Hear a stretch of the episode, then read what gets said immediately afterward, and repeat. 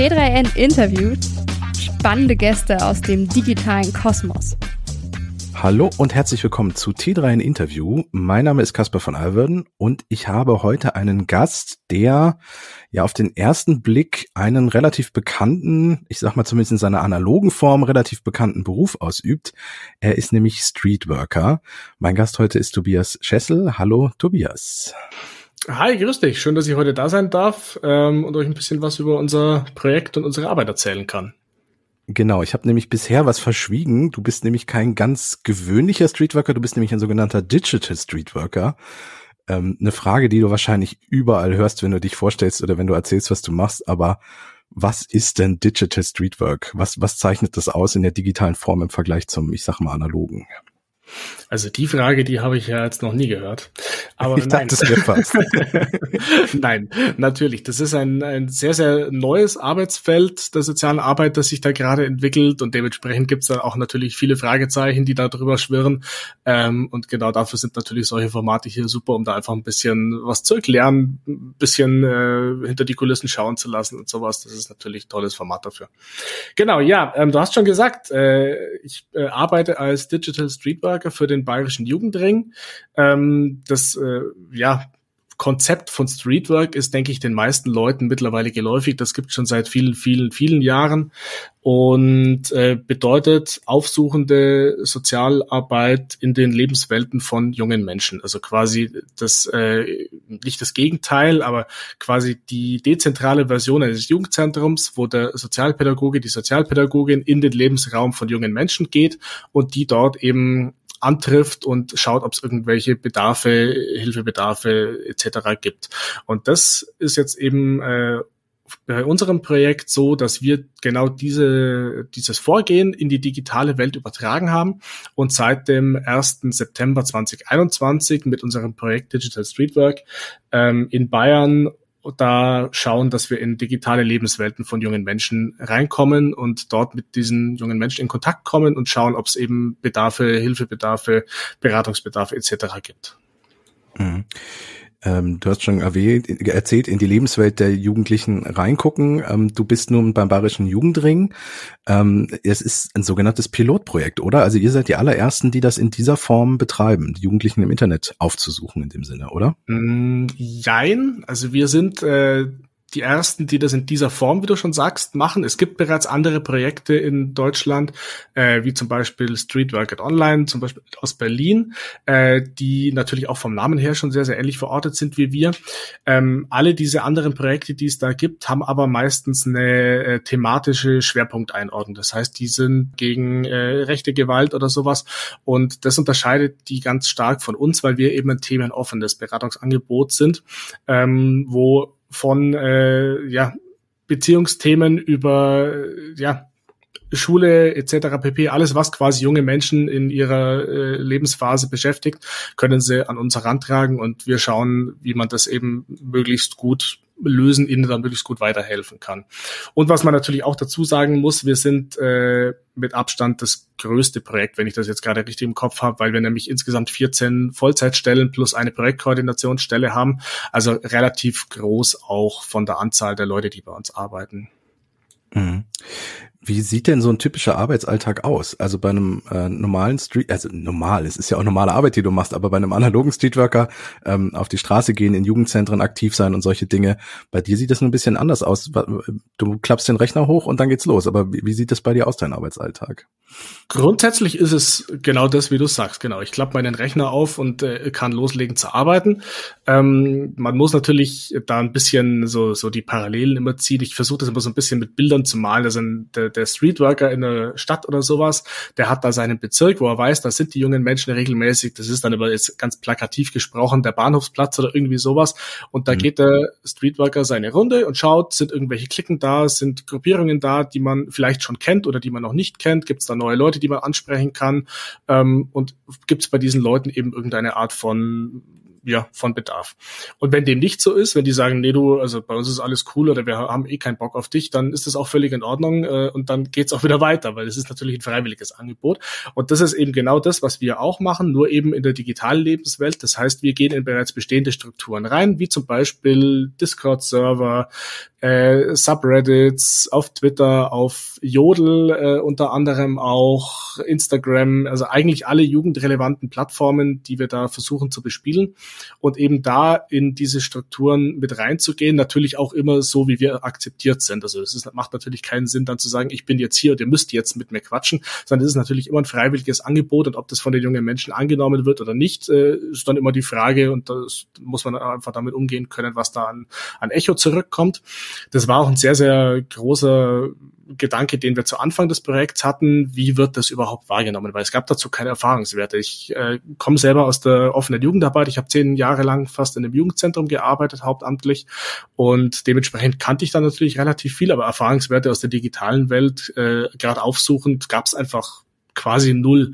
Und dementsprechend haben wir uns da schon überlegt, wie werden wir denn da wahrgenommen? Wie sehen die uns? Äh, sehen wir, sind wir da jetzt irgendwie oder ja, werden wir da als äh, regulierende Maßnahme wahrgenommen, die quasi jetzt schaut, ob sich alle auch im Internet benehmen? Äh, sind wir vielleicht sogar die Polizei? Sind wir vielleicht die Zivilpolizei, die jetzt schaut, äh, mit was da so, über was da so gesprochen wird und ob da vielleicht irgendjemand irgendwas verkaufen möchte oder so? Weiß man ja alles nicht.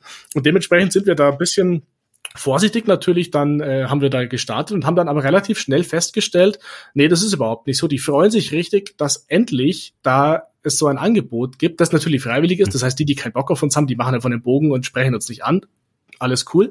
Aber die, die eben, sage ich mal, relativ viel Zeit oder relativ viel Freizeit und insgesamt Zeit in digitalen Lebenswelten verbringen, die haben sich riesig gefreut, dass es jetzt endlich ein Angebot gibt, das kostenlos, äh, relativ anonym natürlich äh, und äh, so niederschwellig eben ist, dass sie sich da an uns wenden können, mit egal welchem Thema sie äh, beschäftigt.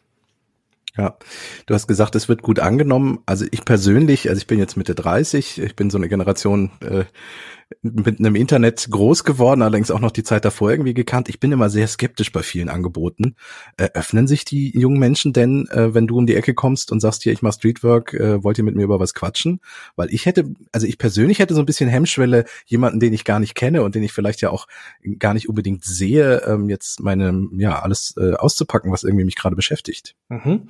Ähm, da hast jetzt gerade das Argument dafür und dagegen geliefert quasi. Also ich meine, ich bin ja, wir sind quasi gleich alt in dem Moment Moment.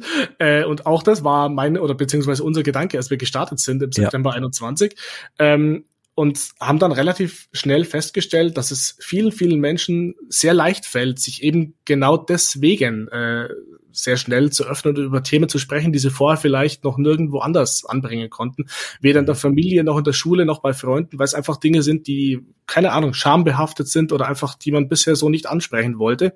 Und da ist jetzt eben die Möglichkeit, dadurch, dass sie bei uns sehr anonym sein können, sie können uns über jedes mögliche Social Media Netzwerk anschreiben und dadurch kann man natürlich sehr gut wählen, was gebe ich von mir selbst preis. Äh, habe ich ein Profilbild drin, äh, habe ich meinen Klarnamen drin, habe ich einen Nickname drin, äh, etc. pp. Was steht in meinem Profil über mich? Oder stelle ich mir vielleicht einfach nur für diesen Zweck jetzt ein Profil, wo nichts drin steht, noch mit einer extra dafür erstellten E-Mail-Adresse, dann bist du quasi, also für uns zumindest, äh, absolut anonym und äh, ja, nicht zurückzuverfolgen wer das ist, wobei natürlich die Zurückverfolgung bei uns eh äh, nicht wirklich, äh, ja, wollen, wollen wir nicht, macht doch überhaupt keinen Sinn in dem Moment. Können ja. wir natürlich technisch auch gar nicht. Also vielleicht sogar einfacher, sich dann zu öffnen, weil man schlicht und ergreifend äh, nicht als eigene Person jemandem gegenübersteht, sondern wie du sagst, in der Anonymität sich dann genau, genau man hat man hat nicht diese ja. nicht diese Situation, dass man sich in irgendeiner Art und Weise outen muss oder da irgendwie bloßgestellt werden könnte oder sowas, sondern man ist wie, wie du sagst so man hat so diese diese Barriere der Anonymität zwischen sich, die in dem Moment aber eben positiv ist, weil man eben keinen Gesichtsverlust in irgendeiner Art und Weise befürchten muss. Ja. Und natürlich ist das auch eine Sache der, der Bekanntheit, die sich jetzt über die Monate und über die letzten eineinhalb Jahre entwickelt hat. Das war natürlich ganz am Anfang, da kannte uns niemand, da konnte mit diesem Begriff auch niemand was anfangen. Wir haben es, ich habe es bestimmt 7000 Mal erklärt, was wir da jetzt machen und was das ist. Und wahrscheinlich ist 7000 auch meine Eingangsfrage so anmoderiert. Ja, ja. ja. das, deswegen, äh, ja, richtig, genau. Aber inzwischen ist es schon auch so, dass wir einfach äh, in, in vielen Communities und auf vielen Plattformen, dass man uns auch kennt. Natürlich jetzt nicht überall und äh, in ganz Deutschland etc. pp. Das ist ganz logisch. Aber ich sag mal, ein gewisser Prozentsatz der Menschen hat mit Sicherheit schon mal von unserem Projekt was gehört, wenn sie mit diesem Bereich, äh, mit diesem Bereich des Internets in irgendeiner Art und Weise was zu tun haben. Oder sind auch schon mal äh, jemanden von aus unserem Team über, über den Weg gelaufen, digital. Ja. Ja, du hast ein paar Plattformen schon aufgezählt. Äh, wo seid ihr denn aktiv und wie kommuniziert ihr dann mit den Leuten? Also ich zähle dir jetzt einfach mal ein paar auf. Äh, wir sind auf Discord sehr aktiv, weil sich das einfach als sehr, sehr gute Kommunikationsplattform für uns herausgestellt hat. Wir sind auf Instagram, wir sind auf Reddit, auf Twitch, auf Jodel, auf WhatsApp, auf Signal. Teilweise arbeiten wir auch ganz klassisch übers Telefon, wenn Leute das wünschen. Äh, wir haben ein äh, Kontaktformular auf unserer Homepage, wo man ganz klassisch einfach eine Nachricht einreichen kann mit Mailadresse und dann ist quasi eine Kommunikation über E-Mail möglich. Ähm, wir sind aber auch noch auf auf anderen Plattformen mehr oder weniger aktiv, auf Snapchat, auf Twitter ich sage jetzt mal eher gewesen, aus hm, Gründen. Da, da kommen wir noch zu. Genau. ähm, und auch sonst, äh, wir probieren da in ganz viele Bereiche auch rein, äh, was funktioniert und was nicht funktioniert und haben auch bei manchen Sachen dann auch schon festgestellt, dass sie vielleicht jetzt äh, aufgrund des Kommunikationsverhaltens oder auch wegen dem Aufbau der Plattform zum Beispiel jetzt nicht so für uns geeignet sind. Mhm. Also wir haben zum Beispiel jetzt auf, auf YouTube, wo ja ganz viel auch in den Kommentarspalten und so weiter abgeht, noch nicht wirklich äh, in irgendeiner Art und Weise gearbeitet, haben es aber auf dem Schirm, dass auch das zum Beispiel eine Plattform wäre, wo man arbeiten könnte. Wir haben auch schon äh, drüber nachgedacht, wie es zum Beispiel ist, äh, wenn wir in irgendeiner Art und Weise auf Dating-Plattformen arbeiten würden, weil da natürlich gerade das Thema Einsamkeit oder sowas äh, mhm. bestimmt auch äh, bei manchen Menschen mitspielt und wie man die Leute dort zum Beispiel erreichen könnte, haben da jetzt aber bisher noch keinen, noch keine zündende Idee gehabt, wie man das quasi jetzt mal so aufbauen kann, dass es keinen in irgendeiner Art und Weise unangemessenen äh, Unterton hat oder sowas. Da müssen wir auch noch ein bisschen schauen. Aber deswegen sind wir auch ein Pilotprojekt. Wir probieren viele Dinge aus und äh, werden mit Sicherheit auch an manchen Stellen dann äh, feststellen, dass das so nicht funktioniert oder dass das vielleicht auch nicht die perfekte Herangehensweise war, wie wir es gemacht haben. Aber genau dafür tun wir es eben. Hm. Nun hast du ja schon erzählt, dass du nicht alleine bist in dem Projekt, sondern ihr äh, verschiedene Kolleginnen und Kollegen seid. Spezialisiert ihr euch auf eine Plattform, weil die Art der Kommunikation ist ja auch ganz unterschiedlich. In Reddit werden ja auch andere Themen behandelt als zum Beispiel ähm, bei Jodel. Ja, Definitiv. Ähm, also wir haben es auf jeden Fall so, dass wir sowohl von der thematischen Ausrichtung inhaltlich äh, uns ein bisschen das aufgeteilt haben, je nachdem, was zum Beispiel auch die Leute an, an Fortbildungen gemacht haben, was sie aus ihrer vorherigen, aus ihren vorherigen Arbeitsstellen äh, an Vorerfahrungen mitgebracht haben. Das ist natürlich immer sinnvoll, auf sowas zurückzugreifen. Und andererseits ist es auch so, dass wir zwar versuchen, auf allen jugendrelevanten Plattformen aktiv zu sein, aber natürlich ist nicht jeder, jede aus unserem Team auf allen Plattformen aktiv weil naja, das äh, ufert dann natürlich aus und dann macht man alles, aber nichts gescheit. Und wir machen es lieber andersherum, dass wir uns ein bisschen auf die Plattformen dann spezialisieren. So wie bei, in meinem Fall zum Beispiel ist das äh, Jodel und Discord, wo ich wirklich sehr aktiv bin. Dafür sind die anderen Plattformen bei mir einfach ein bisschen äh, weniger bespielt, beziehungsweise gar nicht bespielt. Ich habe zum Beispiel auch ein Instagram-Profil, da gibt es ein paar kurze Vorstellungsposts zu mir, wer ich bin und so weiter und so fort. Aber mehr ist da jetzt auch nicht drauf zu finden, einfach auch aufgrund der Zeit, weil wir sind alle mit maximal 40 Stunden angestellt und irgendwann sind diese 40 Stunden dann auch zu Ende. Und gerade Content-Arbeit braucht natürlich sehr, sehr viel Zeit. Und da haben wir dann zum, zum Beispiel andere Kollegen und Kolleginnen aus unserem Team, die sich da mehr darauf spezialisiert haben und da dann auch mehr machen. Mhm. Du hast Twitter schon angesprochen. Wie tretet ihr denn auf? Also ähm, steht vor deinem Benutzernamen immer Digital Streetwork? Habt ihr irgendwelche Verifizierungen, ähm, blaue Häkchen als Stichwort Twitter ähm, oder seid ihr irgendwie noch anders verifiziert? Wie, wie erkenne ich euch im Vergleich zu jemandem, der vielleicht kein Digital Streetwork macht? Ja, also wir haben uns natürlich alle sofort auf Twitter den blauen Haken gekauft, dass es möglich war.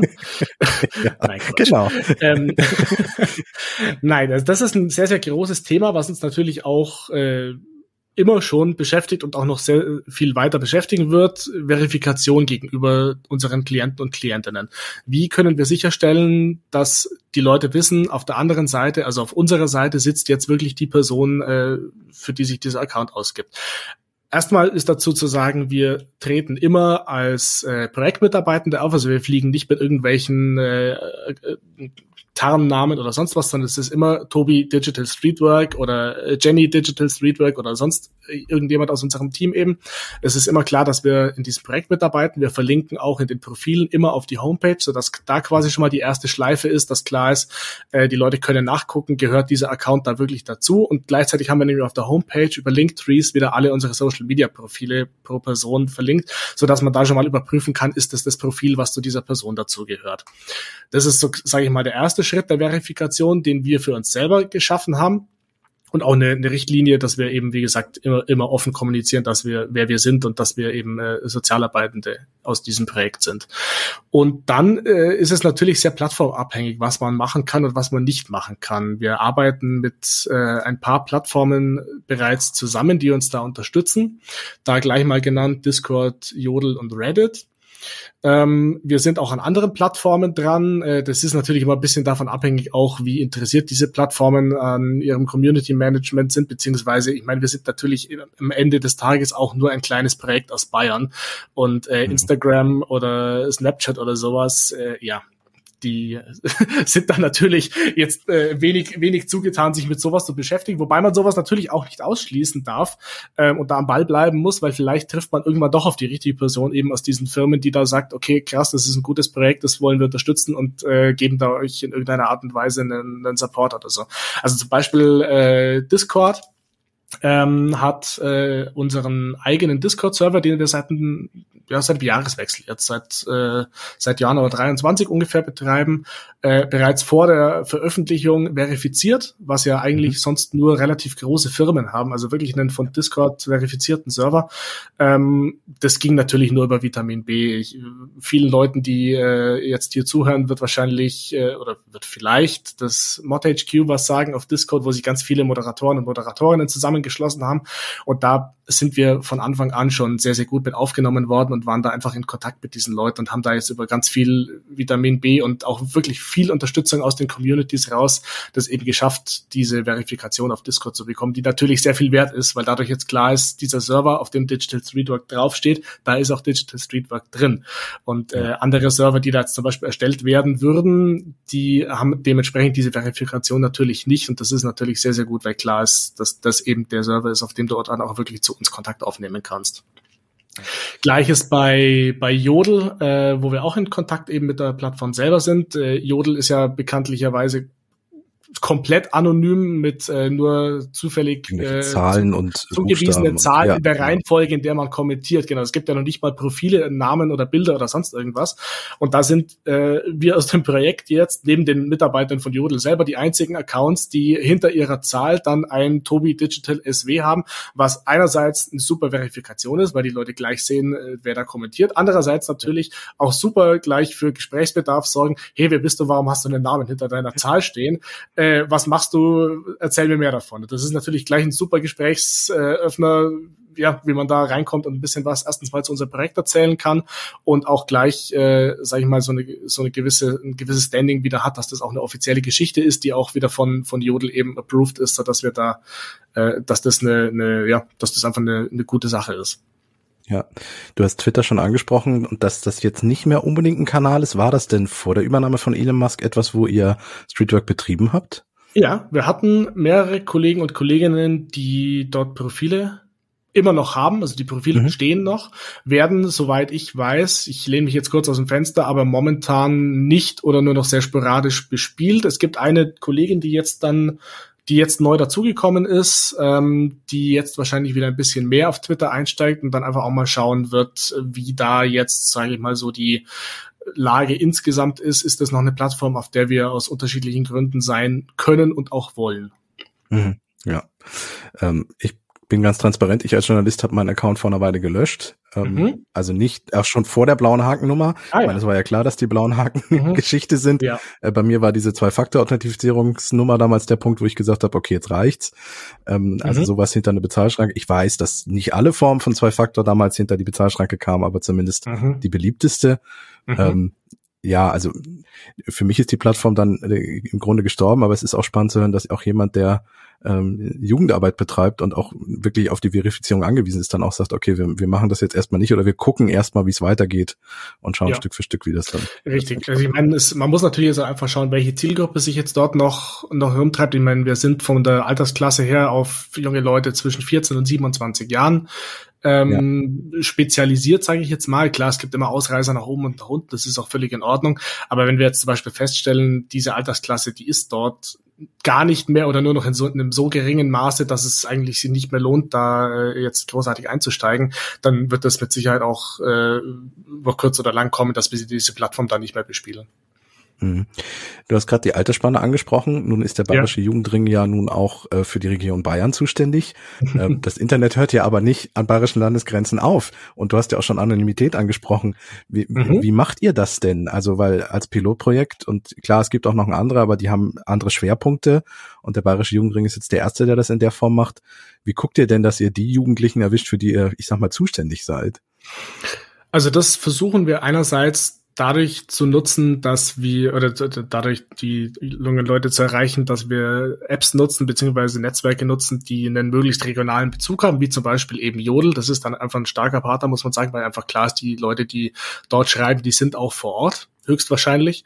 Ähm, genau, man muss ja dazu sagen, bei Jodel ist es so, dass man äh, sich eigentlich eine Stadt aussucht und über genau. diese Stadt oder dann auch über die, in dieser Stadt quasi geschrieben wird. Also ich weiß auch, Richtig, die genau. Leute, die jodeln, sind auch in so und so viel Kilometer um mich herum. Richtig, genau. Das wird auch ein bisschen dann angezeigt mit sehr nah und im Umkreis von und so weiter und so fort. Ähm, genau, das hat einfach einen sehr, sehr starken Regionalbezug. Das haben natürlich andere Plattformen nicht. Mhm. Und darüber ist es natürlich auch ganz logisch, dass wir, ich nenne es mal ein bisschen Beifang äh, aus anderen Bundesländern und nicht nur aus anderen Bundesländern, sondern auch aus dem ganzen deutschsprachigen Raum haben. Das ist ganz, ganz klar und das kann man auch nicht ausschließen, logischerweise, weil, wie du sagst, das Internet hört nicht an der bayerischen Landesgrenze auf und äh, wir sind mittlerweile durch, durch Presse und Internet und so weiter durchaus über Bayern hinaus bekannt und dementsprechend melden sich da auch ganz viele junge Leute und äh, es ist natürlich auch in den Communities so, dass das, äh, das sind ja keine rein bayerischen Bubbles, das wäre ja fürchterlich, wenn das so wäre und äh, dementsprechend ist es natürlich auch so, dass sich junge Leute bei uns melden, die nicht aus Bayern kommen und ähm, manchmal oder bei einigen dieser Leute erfahren wir das gar nicht, weil es überhaupt nicht wichtig ist für den Beratungsbedarf, wo die Person herkommt. Äh, jemand, der Stress in der Schule hat oder, oder irgendwie zu Hause Probleme hat oder sowas, das Postleitzahlengebiet ist mir für diesen, für dieses Anliegen reichlich egal, ehrlich gesagt.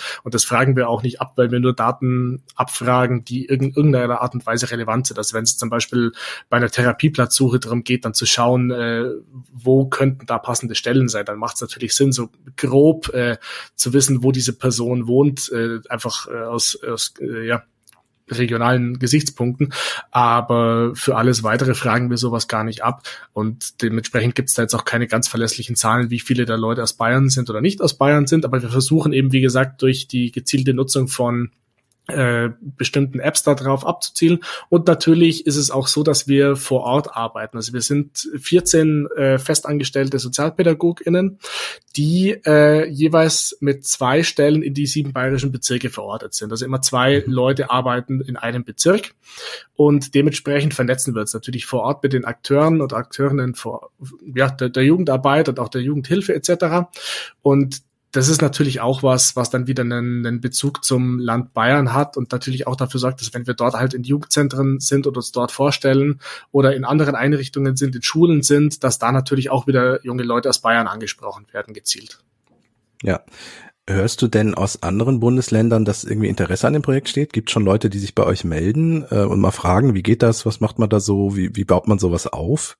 Ja, sehr viel.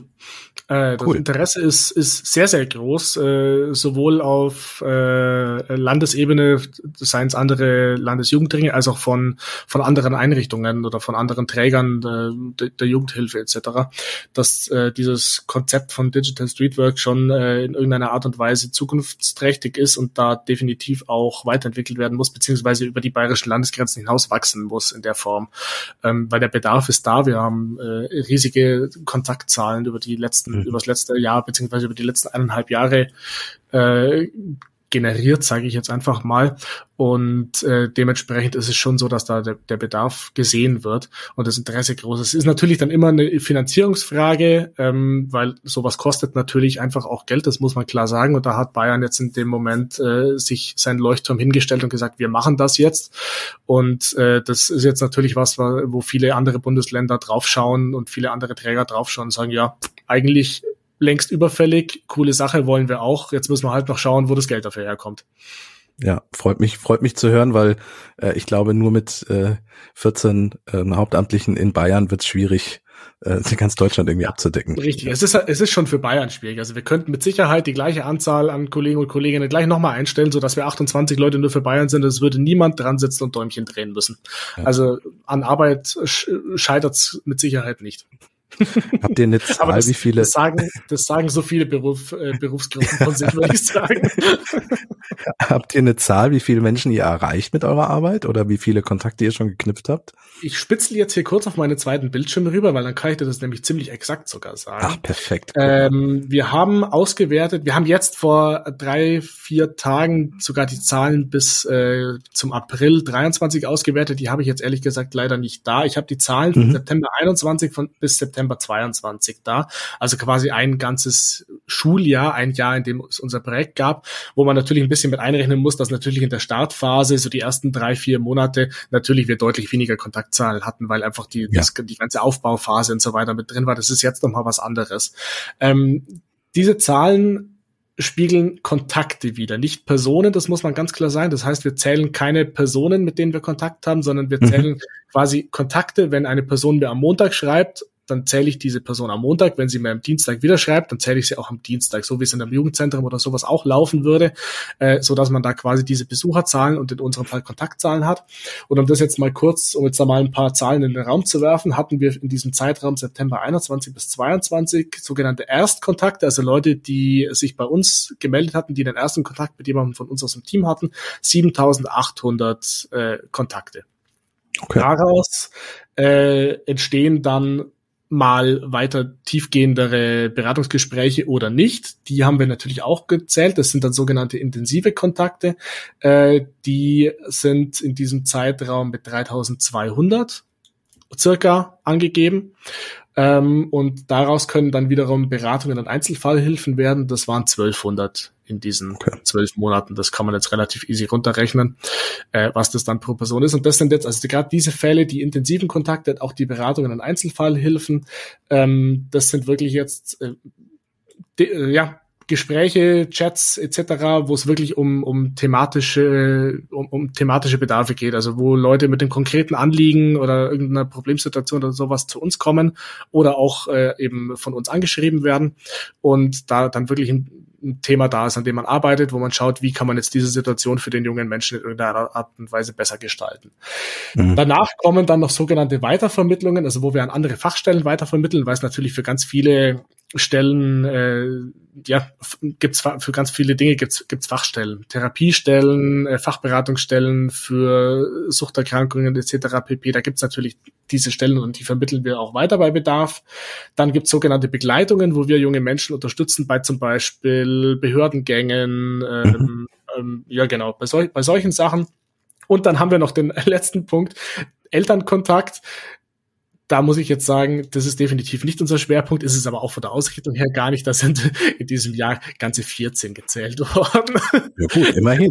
Das sind eigentlich mal eher Mütter und Väter, die jetzt zum Beispiel auf Instagram oder sowas schreiben, mein Sohn ist den ganzen Tag am Rechner, was ist denn da ein gesundes Mittelmaß, wie kann man denn damit umgehen, wie kann ich denn sowas ansprechen? Also das ist jetzt definitiv nicht unsere Schwerpunktaufgabe, haben wir uns ja auch äh, schon von der Zielgruppe her gar nicht äh, auf die Fahne geschrieben, aber natürlich äh, finden auch äh, solche Menschen den, den Weg zu uns und auch denen wird natürlich dann weitergeholfen. Ja, also dass Eltern quasi auf euch zukommen, nicht, dass ihr mit den äh, Eltern von Klienten, mit denen ihr was zu tun hattet, dann hinterher gesprochen habt oder so. Richtig, genau. Genau, dass Eltern auf uns zukommen, ja. Ja. Ähm, nun hast du ja viele Themen angesprochen, die irgendwie ähm, ja doch sehr persönlich sind und wo auch das Thema Datenschutz vielleicht kein ganz unwichtiges ist. Wie handhabt ihr das denn? Weil viele Plattformen sind ja amerikanisch und da ist ja auch immer Thema Datenschutz so ein bisschen so ein Punkt. Ähm, wie, wie geht ihr damit um? Wie, wie schafft ihr sichere Kommunikation? Ja, das Thema Datenschutz ist natürlich ein, eins, das uns immer begleitet und auch immer begleiten wird. Ähm, dazu vorweg gesagt, gleich nochmal, wie gesagt, wir sind ein Modellprojekt, das heißt, wir probieren viele Dinge aus und dementsprechend haben wir da auch ein bisschen einen Freiraum, wenn es darum geht, äh, Sachen neu ja, neu zu spinnen und neu zu denken. Was bedeutet, wir sind auf diesen Plattformen aktiv, die auch natürlich nicht dem Deut deutschen Datenschutz äh, in, dem, in der Form unterliegen und wo wir nicht genau wissen, wo diese Sachen gespeichert sind und die theoretisch mhm. auch Chats auslesen könnten. Also Beispiel Discord zum Beispiel könnte ja alle diese Chats etc. auswerten und in irgendeiner Art und Weise wieder weiterverwenden. Darauf weisen wir immer hin, wenn jemand bei uns, äh, wenn sich jemand bei uns meldet. Es gibt einen Datenschutz-Disclaimer, der immer dann aufzählt, hey, wo du mir gerade schreibst, das ist keine sichere Plattform. Äh, wir empfehlen einen Wechsel auf Signal in dem Fall mhm. jetzt. Momentan sind wir noch auf dem Trichter, dass wir einen Wechsel auf Signal vorschlagen oder empfehlen. Ähm, das wird vielleicht oder das wird in der nahen, mittleren, lange Zukunft, wer weiß, äh, wollen wir eine eigene Kommunikationsplattform erstellen, wo wir dann okay. natürlich auch wissen, wo stehen die Server, worüber läuft das alles, wer hat darauf Zugriff. Ähm, das macht es natürlich noch besser als bei Signal, aber momentan ist Signal da einfach, sage ich jetzt mal so, das Maß der Dinge, an dem wir uns orientieren und was auch immer noch nutzbar ist für die mhm. Leute und sowohl für die Leute als auch für uns. Ähm, das heißt, wie gesagt, sobald sich eine Person bei uns meldet und sagt, hey du, ich hätte gern jetzt äh, Thema XY, kann, können wir uns drüber unterhalten, gibt's äh, diesen Disclaimer, von dem ich jetzt gerade gesprochen habe. Aber natürlich immer mit der Klammer drin, wir arbeiten nach dem akzeptierenden Ansatz und es ist so, dass wir, ähm, das sage ich mal, auch ein bisschen abwägen, Kosten Nutzen für den Klienten. Wenn jetzt dadurch der Kontakt nicht zustande kommt, weil wir sagen, äh, du hast mir jetzt auf Discord geschrieben, aber ich schreibe nicht auf Discord mit dir, weil äh, ist datenschutzmäßig scheiße, ist auch nichts gewonnen am Ende des Tages. Das heißt, das ist immer so ein bisschen Abwägungssache, ähm, was dann da das höhere Gut ist. Und in dem Moment ist es schon so, dass wir auch dazu sagen, wenn du dich entscheidest, auf Discord weiter jetzt mit uns Kontakt zu haben und da auch Details, private Details mit uns zu teilen, dann ist das okay und dann arbeiten wir jetzt trotzdem weiter und können trotzdem weiter miteinander kommunizieren, in welcher Form auch immer. Trotzdem habe ich dich jetzt darauf hingewiesen, dass quasi im Optimalfall wir jetzt auf eine andere Plattform wechseln, die da eben äh, konform ist. Ja, da ist sicherlich auch Niedrigschwelligkeit ein äh, Stichwort, oder? Ja, absolut, Weil absolut. Der Medienwechsel, wie man das so schön bei uns dann immer sagt, auf eine andere App, äh, ist ja auch schon mal ein Sprung. Und äh, genau. wenn man jetzt sagt Streamer oder so, aber das kostet ja dann auch wieder Geld, auch wenn es nicht viel ist, äh, dann, dann gehen euch wahrscheinlich einfach Leute verloren. Ja, Richtig, ganz genau. Genau so ist es. Und ähm, das ist ja genau das Ding, dass wir eben in die Lebenswelten von jungen Menschen, die es schon gibt, reingehen und sie dann da quasi wieder rauszuziehen, äh, ja, sprengt schon in sich ein bisschen den, den Gedanken des Ganzen. Ähm, und da muss man einfach auch schauen, wie man da eben damit umgehen kann und wie auch sowas langfristig laufen kann. Deswegen auch die Entwicklung von einer eigenen Kommunikationsplattform, auf die man dann verweisen kann. Aber wie du gesagt hast, dieser, dieser Plattformwechsel, der wird für manche Leute immer äh, ja nicht von manchen Leuten nie gewünscht sein. Und von dem her ist es dann auch okay, wenn die dann dort mit uns weiterschreiben und Kontakt haben. Mhm. Ähm, kommen wir nochmal zum ganz anderen Thema. Ihr seid ja nicht nur in den Netzwerken aktiv, ihr schafft ja durchaus auch Content. Ähm, was, was für Inhalte sind das und, und wieso entwickelt ihr die? Ähm, richtig, wie du gesagt hast, wir haben da sowohl die sogenannte Non-Content-Arbeit, das ist die klassisch aufsuchende Arbeit, wo wir reingehen in Communities und sagen, hey, wir sind hier, wir sind bei euch dabei. Wir sind auch einfach mal so für ein lockeres Schwätzchen mit dabei, weil es muss nicht immer nur problembehaftet sein, sondern man kann es einfach mal lustig miteinander haben. Auch so kommt natürlich dieser Beziehungsaufbau zustande. Auf der anderen Seite haben wir aber eben die sogenannte Content-Based Work. Und äh, die orientiert sich natürlich an, an den Interessen junger Menschen. Also was sind gerade Themen, die junge Menschen umtreibt? Äh, wozu soll es da Informationen geben? Wozu wünschen sich vielleicht auch junge Menschen äh, Input? Also wir hatten zum Beispiel auch schon äh, Anfragen äh, zu, zu verschiedenen Workshops, die wir dann gehalten haben, auch online für Leute, die uns da angefragt haben. Gab es eine, eine Situation auf einem Discord-Server, wo in irgendeiner Art und Weise jemand ja wegen seiner geschlechtlichen Identität äh, ja angegangen wurde. Und es war dann ein relativ großes Thema in dieser Community. Und dann sind die auf uns zugekommen und gesagt, hey, können wir da vielleicht einfach mal ein bisschen Input von uns bekommen? Und dann haben wir da eben auch wirklich äh, geschaut, wir haben ja da auch, äh, sag ich mal, Fachstellen bei uns beim BJR mit verortet, dass wir da den Leuten dann einfach ein paar Infos dazu geben können und äh, was, was sagt man denn jetzt eigentlich und wie geht man mit diesen Menschen um und wie geht man mit ihnen auch nicht um? Was sind zum Beispiel Sachen, die man einfach nicht sagt, weil es dann eben, weil sich Leute dann angegriffen fühlen.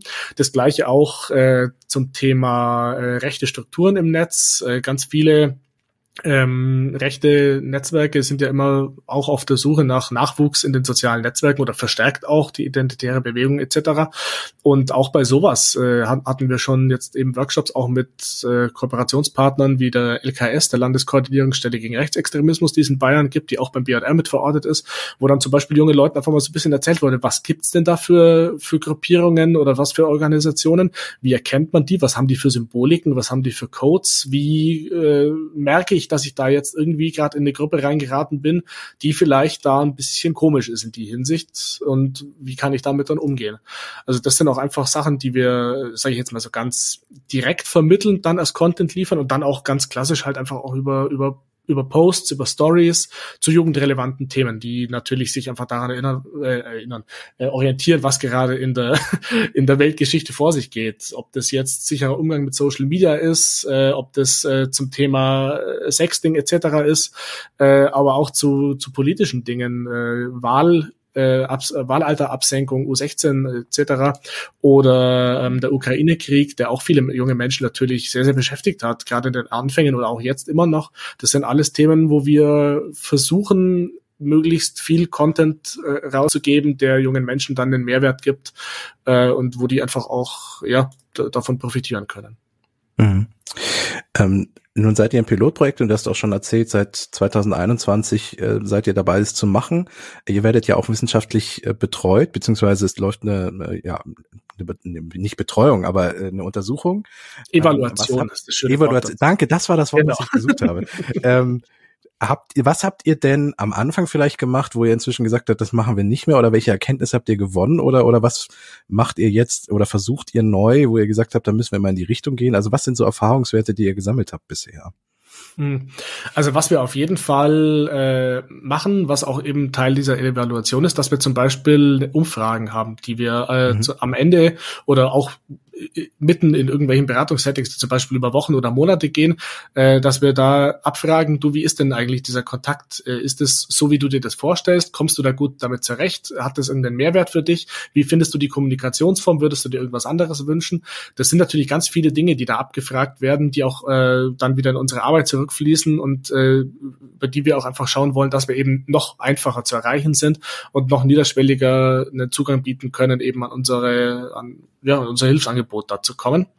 Und äh, wo wir einfach auch selber ganz klar schauen, ist, dass wir uns fortbilden zu Themen, die mhm. uns, die, die bei uns aufschlagen, die so in der sozialen Arbeit in der Häufung vielleicht doch nicht gab. Also gerade das Thema psychische Gesundheit ist eins, was uns tagtäglich beschäftigt in all seinen Facetten. Also das ist auch das Hauptthema, was äh, unsere oder was alle unsere Kollegen und Kolleginnen äh, jeden Tag in irgendeiner Art und Weise bearbeiten ähm, von depressiven Episoden über leider halt auch in die Richtung von Suizidankündigungen äh, und mhm. so weiter. Und gerade da ist es natürlich wichtig, dass man gut geschult ist, dass man weiß, wie kann man sowas möglichst gut einordnen, wie geht man mit sowas dann um, wenn sowas wirklich akut angekündigt wird und auch glaubhaft angekündigt wird, ähm, dass wir einfach schauen, dass wir da einen, einen Input bekommen in allen möglichen Richtungen. Da ist natürlich das JFF eben, das ist unser Evaluationspartner, unsere wissenschaftliche Begleitung ähm, ist da auch mit dran, dass wir eben die entsprechenden Inputs, Fortbildungen, Schulungen kriegen, die wir brauchen, um eben diese Arbeit auch möglichst gut machen zu können und natürlich auch äh, uns selbst in einer gewissen Art und Weise zu schützen, weil wir natürlich auch einfach in, in Situationen reinkommen, die belastend sind und da muss man einfach auch äh, damit umgehen können, beziehungsweise das auch im Nachgang dann äh, ja nachbearbeiten, sowohl äh, im Gespräch mit Kollegen und Kolleginnen als auch natürlich über Supervision. Mhm. Ähm, Stichwort Evaluation und, und vielleicht auch Ausbildung. Ist das denn in, in der Form, wie ihr es betreibt, irgendwie schon in der Ausbildung der Sozialpädagoginnen mit drin?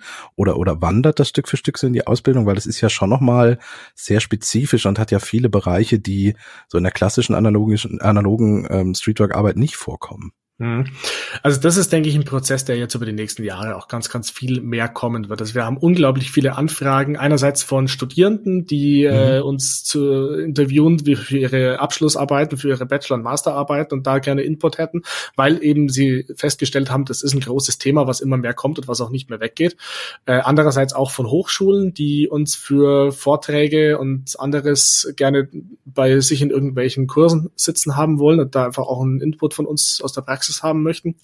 Ich denke, das wird immer mehr kommen. Momentan ist natürlich der, der Aspekt der Beratung per se ist immer Teil der sozialpädagogischen, des Sozialpädagogikstudiums.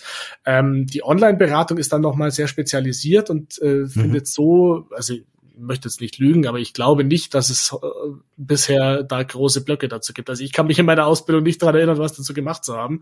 Ähm, und dementsprechend ist das einfach was, was über die nächsten Jahre noch kommen wird, was wir uns jetzt momentan quasi über äh, Fortbildungen holen, über externe Schulungen, äh, E-Beratungsfortbildung etc., die Ersthelferausbildung im Bereich psychische Gesundheit und so weiter. Das sind alles Sachen, die wir, wo wir quasi jetzt im Team geschult sind, aber das ist nicht Bestandteil bisher der eigentlichen mhm. Sozped-Ausbildung, die wir alle haben. Ja, also etwas, was Stück für Stück in die Zukunft. Ja, mit Sicherheit. Äh, wie gesagt, so wie sich, ja. so wie sich dieses Arbeitsfeld der, des Digital Streetwork jetzt eben langsam entwickelt, so wird mit Sicherheit auch die soziale Arbeit an sich sich dort weiterentwickeln und vielleicht äh, da eben diese Bausteine auch in die, in die Module der jeweiligen Studiengänge mit einbauen. Ja, ähm, lass uns zum Schluss bei der Zukunft bleiben. Wenn du, wenn du auf dein Projekt guckst, ähm, was wünschst du dir, wo das in, in zwei bis fünf Jahren steht? Äh, was tut sich in den nächsten Jahren? Äh, was plant ihr und ähm, wo soll es hingehen? Ja, also äh, wünschenswert wäre natürlich erstens mal eine äh, deutschlandweit flächendeckende äh, Versorgung mit entsprechenden Projekten, ähm, ja. auf welcher Ebene die dann angesiedelt sind, ob auf Bundesebene, auf Landesebene etc., ist, äh, sage ich jetzt mal, in dem Moment dann eigentlich relativ egal. Es wäre nur wichtig, dass es was gibt, weil der Bedarf ist, wie gesagt, da. Ich habe die Zahlen ja vorhin so ein bisschen äh, genannt und äh, wie gesagt, das ist ja nur das, was wir jetzt gemacht haben. Hätten wir das Doppelte an Kollegen und Kolleginnen, hätten wir das Doppelte an Zahlen, weil der Bedarf ist da. Ähm, das, der limitierende Faktor ist in dem Moment das Personal, die Arbeitskraft. nicht, ja, nicht, ja. nicht die Nachfrage. Frage. Und dementsprechend wäre das natürlich toll, wenn sowas weiter ausgebaut wird und auch dann deutschlandweit verfügbar ist und darüber hinaus. Andererseits, ähm, ja, also uns selbst gibt's ja jetzt schon seit anderthalb Jahren. Und wir würden uns natürlich für uns selber wünschen, wir sind ein Modellprojekt, das heißt, wir sind befristet. Wir waren letztes Jahr bis Ende 2022 befristet, auch natürlich die Arbeitsverträge und auch unsere jetzigen Arbeitsverträge sind zwar sind datiert auf bis ja. Projektende, aber momentan endet das Projekt theoretisch am äh, 31.12.2023. Okay. Wir sind sehr, sehr gute Dinge, dass dem nicht so ist, weil einfach aus politischer Richtung da sehr, sehr gute Signale kommen und das Ganze auch in der Öffentlichkeit äh, immer, immer wieder thematisiert wird, auch von unserer Sozialministerin. Das heißt, wir sind da eigentlich sehr positiv gestimmt. Aber natürlich würden wir uns für uns selbst wünschen, dass einfach das Ganze verstetigt wird und dementsprechend dann auch unbefristete Verträge ausgegeben werden können. Das gibt natürlich einfach auch eine ganz andere Sicherheit für alle, die bei uns im Projekt arbeiten, ähm, als dann immer nur Einjahresverträge zu haben. Das ist ganz mhm. klar.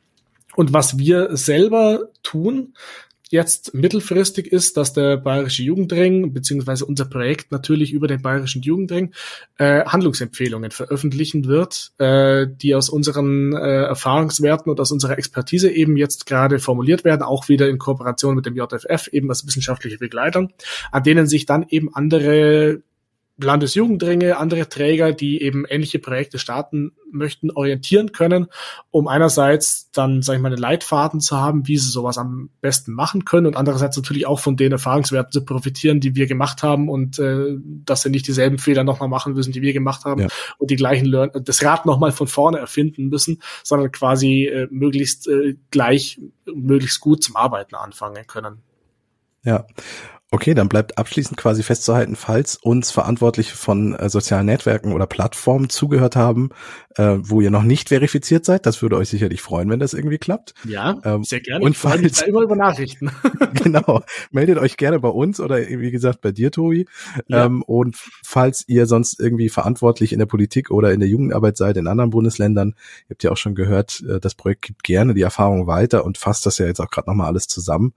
Ähm, und Arbeit ist da. Ich glaube, das, das äh, Bedarf ist da und Arbeit ist da. Ich glaube, das ist ein ganz schönes Schlusswort. Richtig, genau. Wir, wir, wir langweilen uns ganz selten.